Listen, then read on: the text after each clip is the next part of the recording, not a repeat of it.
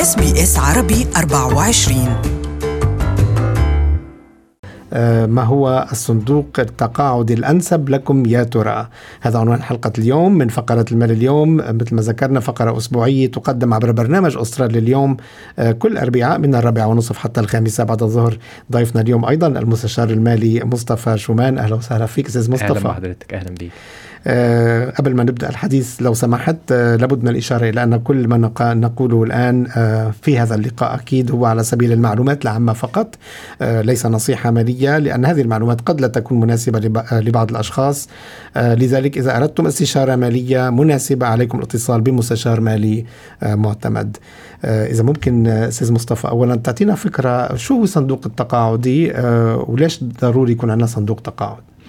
الصندوق التقاعدي هو أو صندوق المعاشات superannuation هو طريقة من الطرق اللي مؤخرا الحكومة بدأت تشجعها علشان خاطر الأستراليين يبدأوا يعملوا آه، تقاعد مناسب ليهم وأحسن ليهم من خلال مدخراتهم وليس اعتمادا على آه، التقاعد أو المعاش التقاعدي اللي بتعطيه الحكومة أو الإيدج بنشن.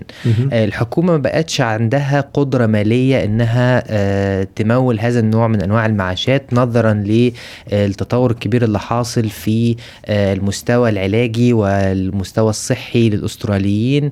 العمر الافتراضي للمواطن الأسترالي آه، آه، عالي جدا. فده أصبح إنه مزيد من المدفوعات. فأصبحت الحكومة مش قادرة على ده.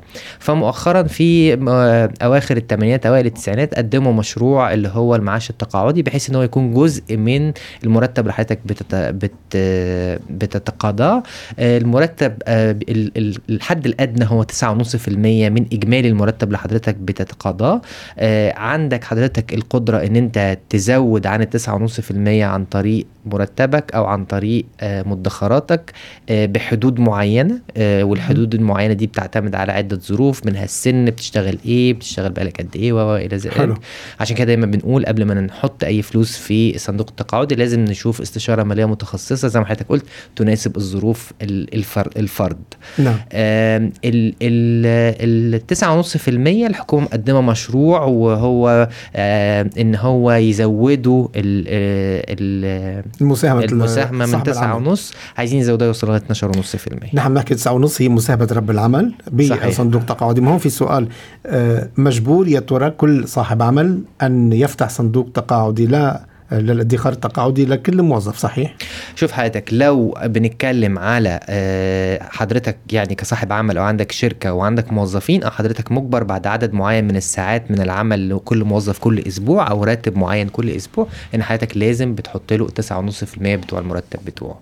إذا كنت حضرتك self employed أو اللي هو ذو عمل خاص لحضرتك بتاعك أنت بس شغال لوحدك زي كثير من الأشغال زي الكهربائي أو النجار أو أو إلى آخره والفريلانسرز و حضرتك ممكن بتعمل برضو آه، صندوق تقاعدي ليك وده بيفيدك إن هو بتقدر آه، تستفيد بيه في فترة التقاعد نعم. أحب أشير هنا إن بعض أصحاب الأعمال ورواد الأعمال بيعتمدوا إنه المشروع اللي بيعملوه هو التقاعد بتاعهم وبعدين بيتناسوا فكرة الاشتراك السنوي في صندوق التقاعدي. وبالتالي يقول لك أنا لما لما مثلا هاجي سن التقاعد وعندي شركة أو محل أو مصنع هبيعه هو ده التقاعد بتاعي. م- أنا أحب أحذر من الاستراتيجية دي جدا. ليه؟ لأن اللي بيحصل إن حضرتك بتكون عندك business أو مشروع آه بيدر لك مصاري. بيدر لك آه، دخل. نعم. لكن ممكن يحصل أي حاجة في ال business model بتاعك تغير كل مصادر الدخل اللي أنت حضرتك بتعملها. يعني على افتراض ممكن تكون حضرتك مثلا في منطقة نائية وعندك مثلا صيدلية أو عند حضرتك مثلا مكتبة. وتيجي أحد المتاجر الكبرى أو أحد السلاسل الكبرى وتفتح جنب حضرتك. حضرتك مش هتقدر تنافس بنفس الأسعار. معظم الزباين هيروحوا للسلسله المحلات الكبرى دي اللي بتقدم خصومات وبضاعة أكبر و إلى آخره. فبالتالي حضرتك الدخل بتاعك هيقل. فاللي هيجي يشتري منك البيزنس هيجي يقول والله لا ده أنت نعم. الدخل بتاعك اتغير.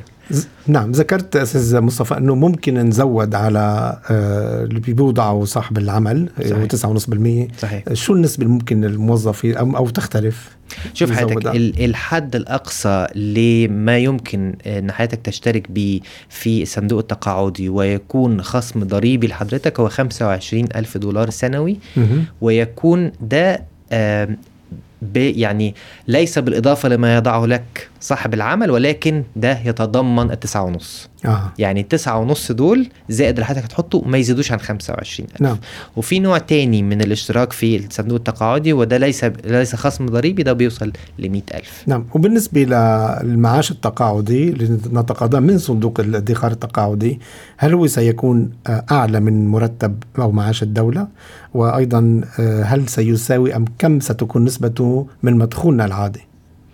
ده بيعتمد حضرتك على ال ال الحساب انتهى فيه قد إيه. يعني اللي معاه 200 غير اللي معاه 300 غير اللي معاه 100 وحسب حضرتك بتصرف قد إيه؟ يعني في ناس لما بتتقاعد بتصرف أكتر وفي ناس بتصرف أقل.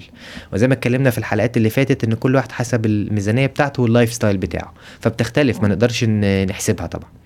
المزيد معك آه، المستشار المالي مصطفى شومان آه، أيضا بحب اذكر آه، من جديد إنه هذه المعلومات التي وردت في هذا الحديث هي عامة وليست استشارة أو نصيحة مالية. إذا أردتم استشارة مالية مناسبة لكم عليكم الاتص- الاتصال بمستشار مالي معتمد.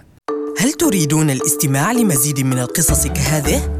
اشتركوا في بث برنامجنا المنتظم البودكاست على ال iTunes